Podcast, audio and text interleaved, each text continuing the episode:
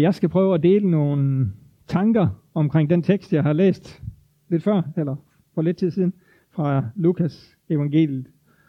Om Maria, der blev mødt af englen og fik at vide, hvad det var, hun øh, stod overfor. Øhm, det var jo Maria, som blev mor til Jesus. Og jeg ved ikke, om vi sådan har, har prøvet sådan at lade lige den, den tanke, den sætning stå og tænke lidt over og få det at vide.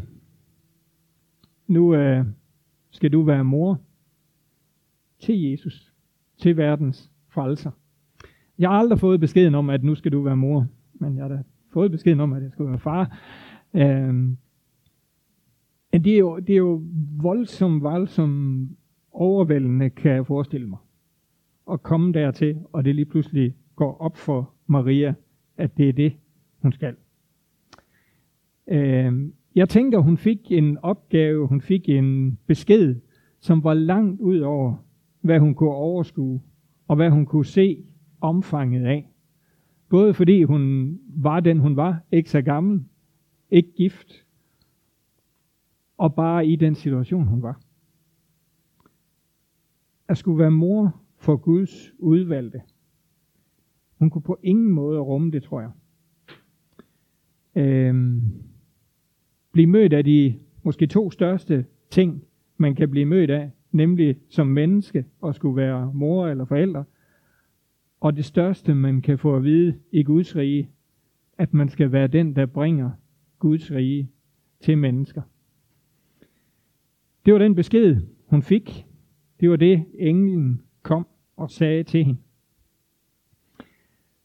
Og så skal vi prøve at, at gå en lille smule ned i, i nogle af de ting, der er i den her tekst. Øh, hvordan var det, hun fik beskeden? Vi kan prøve at se på, hvordan var det, englen, Guds sendebud, mødte Maria Hvordan øh, sidder man op på sin sky, eller hvor nu englene de er hen, og tænker, nu skal jeg ned og aflevere den her besked. Øh, I har set den der på sms-ting, der har været kørende for et par år siden, hvor man ligesom sådan gjorde det af den vej. Øh, men det var jo ikke det. Englen skulle ligesom ned og give den her besked videre. Og hvad starter englen med? Den starter med, han starter med, englen starter med, jeg ved ikke om, øh, englen starter i hvert fald med at sige, Herren er med dig, du benåede. Det er det, der står i teksten. Frygt ikke, for du har fundet noget for Gud. Det var det, der var vigtigt for englen at starte med i mødet med Maria. Herren er med dig, du benåede. Englen havde brug for at fortælle Maria, at Gud var med hende. Det var, det var ligesom første sætning. Og at hun var den benådede. Og hvad er det at være benådet? Hvis man er benådet, hvad er man så? Ja, man kan jo sige, at man har været skyldig i et eller andet, som man ikke er skyldig i længere. Man er fri, hvis man er benådet for noget så er straffen bortfaldet. Man kan gå fri, eller man kan gå frit igen. Og det var også det, englen sagde til Maria. Du er benådet. Det var vigtigt, at hun var helt klar over, at hun var fri til at tage den opgave, være det, som hun blev bedt om at være. Og så siger englen, frygt ikke, for du har fundet noget for Gud. Englen må jo på en eller anden måde have haft brug for at kunne se, at hun blev bange. Ellers var der jo ingen grund til at sige frygt ikke til hende. Gud forsikrede hende om, at der var ikke noget tale om straf eller noget, hun skulle gøre for at finde noget hos Gud. Hun var benådet. Hun var retfærdig alt, som kunne holdes op imod hende, var borte. Hun kunne i tryghed over for Gud tage imod den besked, som englen kom med. Englen kunne jo også have sagt, slap af, jeg kommer med fred og gode nyheder. Det var ikke lige helt formuleringen, han brugte. Men hun kunne jo forståeligt nok ikke rumme den her besked. Hun kunne forståeligt nok ikke bare lige, wow, fantastisk. Og det så ingen. Det vidste ingen, og det vidste Gud. Øh, og hun blev mødt med frygt ikke. Ord, som tog fat i det, som ville stjæle det der Guds øjeblik, hun var midt i. Fordi havde frygten fået lov til at bo i hende, havde fået lov til at tage fat i hende der, så var det jo ikke sikkert, hun havde kunne tage imod det budskab, som Gud havde til hende. Så havde frygten måske fået lov til at overmande det, stjæle det øjeblik. Måske havde hun løbet væk. Det ville jo have faktisk have været en helt naturlig reaktion, tænker jeg. Hvis der lander en engel og begynder at tale til os, så kan man jo ligesom, skal man jo have et eller andet grundlag at tage imod den engel på, for ikke at forsvinde igen. Det grundlag skabt englen for at give hende beskeden om, at hun skulle være mor til verdens frelser. Vi kan jo af gode grunde også nogle gange blive bange, hvis vi oplever, blive frygtsomme, hvis vi oplever Gud tale noget til os, som vi ikke kan overskue. Jeg har i hvert fald oplevet i mine tanker, at der er slået idéer, der er slået tanker ned, som jeg egentlig godt ved, har været fra Gud af. Men frygten har fået lov til at kabre mig, og så har jeg ikke gået på den. Så har jeg ikke handlet på den. Så har jeg ikke ført dem ud i livet. Fordi jeg måske ikke stod på det grundlag, som englen skabte her. Fordi jeg blev bange, og frygten greb mig. Og det der er i det, vi har læst indtil nu, det er, at Maria har jo ikke fået at vide, hvad budskabet er endnu. Når englen siger, at du er benådet og frygt ikke, så er det jo før han fortæller Maria, hvad det her det egentlig handler om. Maria vidste ikke på det her tidspunkt, hvad det var, han ville sige til hende, hvad det var, englen kom med. Og hvad var budskabet så? Ja, det var jo, at hun skulle have et barn, og ikke bare på normal vis eller under normale omstændigheder, og ikke bare et hvilken som helst barn.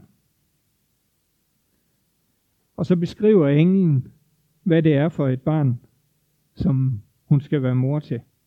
Som hun skal få lov til at følge og gøre alt det, en mor nu gør ved sit barn de første år. Og ingen beskriver det jo med, øh, nu skal vi prøve at tage det fra teksten her.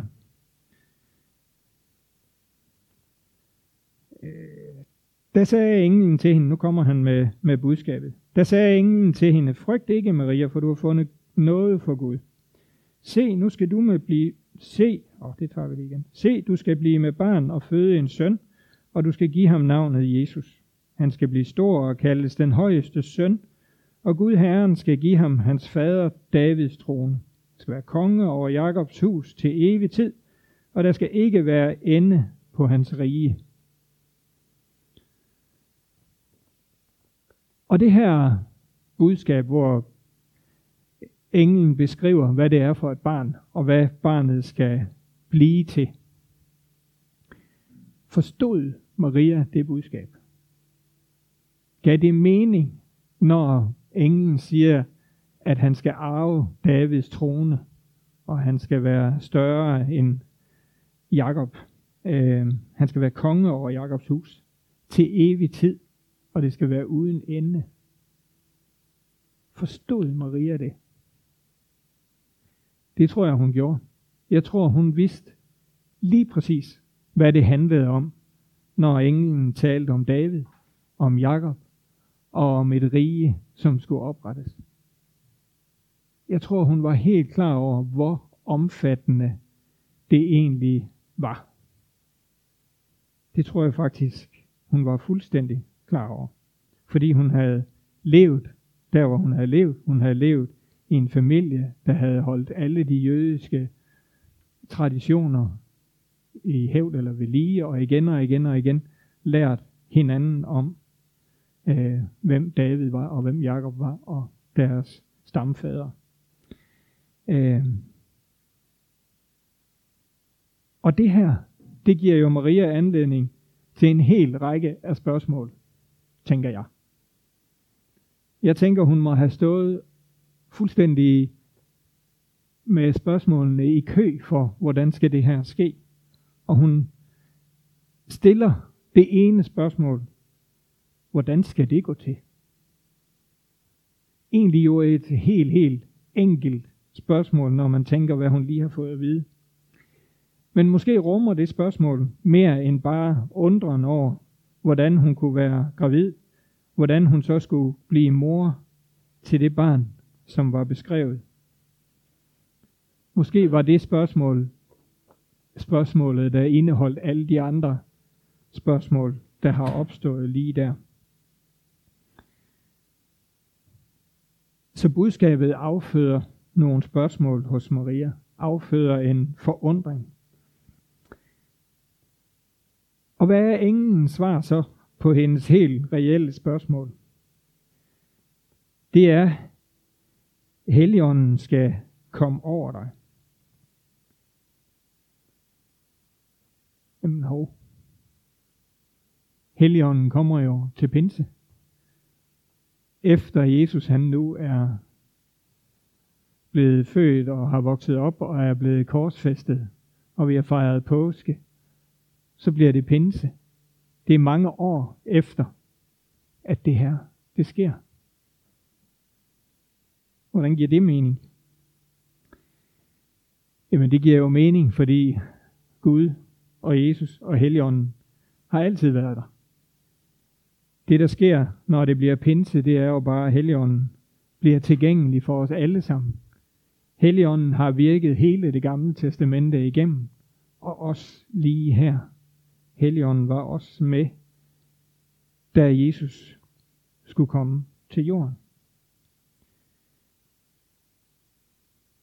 Og Maria fik det her svar, som lå ud over, hvad hun kunne rumme og forstå. Hun kunne umuligt have vidst det fulde betydning af det her svar. Hun kunne umuligt have, have vidst alle de ting, som englen svarer sammen med. Hun siger, eller han siger, at, øh, at englen skal, nej, at heligånden skal komme over dig. Vi kan prøve at læse det her. Englen svarede hende, Helligånden skal komme over dig, og den højeste kraft skal overskygge dig. Derfor skal det barn, der bliver født, også kaldes helligt, Guds søn. Igen sådan et stort, overvældende øh, ting at få at vide, at det barn, hun skal føde, skal blive undfanget helt unaturligt. Og det skal få lov til, eller det skal være Guds søn. Øhm, hun fik et svar på sit spørgsmål, der lå langt ud over, hvad hun kunne rumme og forestille sig. Englen fortalte så Maria, at hendes slægtning Elisabeth, og jeg glemte simpelthen at lige sætte mig ind i det. Det kan godt være, at der er nogen af jer, der kan. Hvordan er familierelationen imellem Maria og Elisabeth? Men i hvert fald er de familie. Øh, er de kusiner bliver, ja, det, det er godt bud. Jeg, jeg har ikke, øh, jeg gravet mig ikke lige ned i det. Men i hvert fald er de slægtninge. Og hun skulle have et barn. Og hun var absolut ikke øh, i en alder, hvor man kunne regne med, at hun skulle have et barn. Så det var overraskende for Maria, at Elisabeth også skulle have et barn. Og jeg tænker bare, tænk en omsorg fra Gud, at han giver Maria en, som hun kan gå til og dele det her med. En, som kan sætte sig ind i, hvad er det, hun lige har oplevet. En, som hun kan gå hen til. En, som hun kender endda. Som også får lov til at opleve noget, som de så kan dele sammen. Og jeg tænker bare, selvfølgelig er det en del af Guds plan, og selvfølgelig er det, øh, kan vi læse os videre frem til, hvad der bliver ud af de to børn. Øhm, men jeg tænker alligevel, det er Guds omsorg. Og vi kan også se, hvis vi læste videre i vores tekst i, tekst i Lukas her, at det først Maria hun gør, da englen så er taget tilbage, det er at besøge Elisabeth. Fordi hun jo har brug for selvfølgelig nogen, hun kan dele det her med, der kan sætte sig ind i det. Så det var englens svar på Marias reelle, enkle spørgsmål. Hvordan skal det gå til? Og så kommer vi til den sidste del, som er Marias svar. Hvordan reagerer Maria på det, hun har fået at vide her? Det, som har været fuldstændig overvældende for hende. Nu har hun fået at vide, at Elisabeth også skal have en søn. Øh, og så siger Maria i den sidste linje i de her vers, vers 38. Der sagde Maria, se, jeg er Herrens tjenerinde. Lad det ske efter dit ord. Så forlod englen hende. Se, jeg er Herrens tjenerinde. Lad det ske efter dit ord. Jeg ved ikke, hvor længe englen stod og snakkede med Maria. Hvor lang tid tager sådan en samtale, som vi lige har beskrevet her? Er vi ude omkring de 3-5 minutter, eller noget i den stil? Det er i hvert fald sådan det, vi kan hive ud af den lille korte tekst. Om det har varet en hel dag eller to timer, det, det, det ved vi jo ikke. Men i hvert fald, så synes jeg, det er ret fantastisk, at hun bare giver det svar til engen. Se, jeg Herrens tjener inde. Jeg går med det, du beder mig om. Det, det, det er lidt vildt, selvom spørgsmålene, som jeg i hvert fald har prøvet at beskrive, må have stået i kø. Selvom usikkerheden og tanken om, hvordan skal jeg møde verden med den her besked? Og hvordan skal jeg møde min forlovede Josef? Hvordan, der må have været hav af ting, som kunne sige, ah, Gud, jeg tror, du skal finde en anden. det gjorde hun ikke. Hun sagde, se, jeg er her for at tjene, så lad det ske efter dit ord. Og det her ja, det tror jeg betød lige så meget, havde han sagt, for hende og hendes måde at tilgå det her på, som det betød i forhold til Gud. At hun gav det her klare, tydelige ja. Hun må jo have forpligtet sig over for sig selv også. Jeg har lige stået over for en engel og sagt ja til den her opgave. Det må på en eller anden måde have sat sig. I stedet for at hun havde sagt til englen, jeg ringer lige i morgen. Eller hvad vi nu sådan kan... Det ville jo være helt naturligt at sige, jeg skal altså have tid til at tænke over det her. Det gjorde hun ikke. Hun gav det ja. Et ja, som udløste, at det skete, men også et ja, som gjorde, at hun forpligtede sig på det. Og det hun så gør derefter, og nu læste vi ikke versene her, men det står i de næste vers i, at det er, at hun går hen til Elisabeth. Og så glæder hun sig sammen med Elisabeth over det Gud har givet dem. Over den besked, hun har fået og der er Marias lovsang, som kommer lige efter igen, hvor det sådan i ord er udtrykt den glæde, hun beskriver over for Gud, altså i den lovsang. Og Zacharias' lovsang er der også. Altså der bliver, der bliver en, øh, en glædes fest ud af det her. De glæder sig sammen, og de glæder sig over det budskab, der er blevet dem givet. Og faktisk står der, at Elisabeths kommende barn hoppede i maven også af, at glæden den var helt ind og ramte det barn også. Øh, så de glæder sig sammen, og jeg tænker, det er en vigtig ting. Og også en, igen en, en, en enorm omsorg, tænker jeg, fra Guds side af, at Maria fik nogen at glæde sig sammen med. Hun fik nogen at glæde sig sammen med, og det gjorde Elisabeth jo den anden vej rundt selvfølgelig også. De kunne dele det her. Hvad kan vi så bruge det her til? Hvad kan det sige os? Ja, vi kan jo bruge det til næste gang, vi står over for en engel. Eller også så kan vi bruge det til, at næste gang vi oplever, at Gud han taler til os. Næste gang vi oplever den der tanke slå ned i os. Næste gang vi oplever den der øh, tanke om at gøre, handle, være, sige ja til det, der kommer fra Gud. Hvad kan vi så lære af den her beretning? Jamen vi kan lære, at det er vigtigt, at vi ved, hvad for et grundlag vi står på. Hvor englen startede med at sige til Maria, at du er benået. Du er udvalgt, og du kan tage imod opgaven. Du er ren og retfærdig. Der er ikke noget i dig, som skal være til hinder for, eller skal komme på plads, før det sker. Englen stillede jo ikke et eneste krav til Maria. Det her, det sker, når nu du har gået hen og gør sådan, eller gjort sådan og sådan og sådan. Grundlaget var i orden til, at Maria kunne blive mor til Jesus.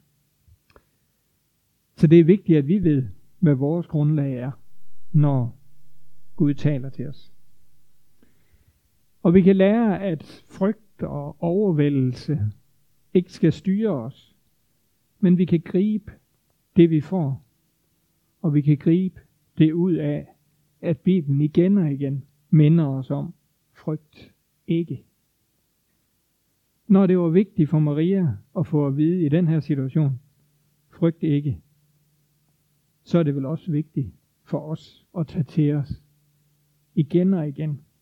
Frygt ikke. Og vi kan lære, at svaret på vores spørgsmål til Gud ofte er stol på, at det skal lykkes, også når vi ikke kan se hele vejen frem. Også når vi står over for ting, som vi ikke bare kan regne ud. Også når vi står over for ting, hvor vi ikke bare kan sige, jamen hvis nu at jeg tager imod den her opgave, jeg tager imod det, jeg står overfor, jeg tager imod den her tanke, som er lagt i mig, så kan jeg bare gøre sådan og sådan og sådan og sådan og sådan, så når jeg målet. Så det kan jeg godt sige ja til. Men ofte må vi tage imod opgaven, uden at have konkrete svar på alle vores spørgsmål. At vores ja til Gud først og fremmest bygger på tillid til ham og et liv i hans nærvær. Det var ud af det, Maria gik med opgaven. Det var ud af den tillid til, at når du siger det Gud, når det er i dit ord, så vil jeg gå på det. Når jeg kan få lov til at gøre det i et liv, i dit nærvær, så vil jeg gå på det. Og at vi altid må have nogen at stå sammen om, eller stå sammen med om det som Maria fik Elisabeth og omvendt, så har vi også brug for at dele det Gud taler til os med, med nogen, eller taler om til os med. At der er nogen, vi kan stå sammen med om det. At der er nogen, vi kan få lov til at glædes med. Der er nogen, vi kan få lov til at bekymre os sammen med omkring det. For lurer mig om de her to, hvis jeg kender kvinder ret, ikke også har siddet og snakket med hinanden om, hvad er bekymringen i det her. Det tror jeg, det er, de har. Hvilket ville være pænt mærkeligt, hvis ikke man gjorde. Og det har vi også brug for. Vi har brug for at dele bekymringerne med nogen. Vi har brug for at stå sammen med nogen. Og så har vi brug for at fejre det sammen. Jeg skal ud og tilbage til titlen. Vi har brug for at fejre det sammen. Vi fejrer ikke jul hver for sig. Det kan virke lidt selvmodsigende i de her tider, men vi, vi fejrer jul sammen med hinanden. Vi fejrer, at Gud han valgte at spørge Maria om det her, og hun sagde ja, og dermed blev en frelser født. Så lad også den sang og den lovsang og den bøn og den tid, vi har med hinanden i julen, være en fejring. Ikke bare en bekymring om, hvordan skal det her nu gå, men at vi sammen fejrer det. Ja, lad os bede sammen. Far i himlen, tak for dit ord til os, og tak fordi, at det er et ord, som det går an at gå på, som Maria hun gjorde. At det går an at sige, ja, jeg vil tjene dig. Jeg vil gøre det, fordi det er dit ord. Og far, tak fordi, at du har sat os i en tid, hvor vi må få lov til at mærke, at din helligånd igen og igen rører ved os. Gør noget med de tanker, der måske bare er vores egne. Pludselig bliver de på en eller anden måde beriget og befrugtet til at være mere end bare vores egne. Det mest naturlige i hele verden, det at få et barn, var mere end det for Maria. Fordi din helligånd havde været inde over. Fordi det var en frelser, hun skulle få lov til at blive mor til. Far, jeg beder om, at vi også må se de øjeblikke, hvor du gør det med mest naturlige i hele verden til et skridt for dit rige her. At vi må få lov at gå og sige ja der her. Tak fordi at vi må fejre jul. Tak fordi vi må fejre, at du kom til verden og skabte en vej for os her. Amen.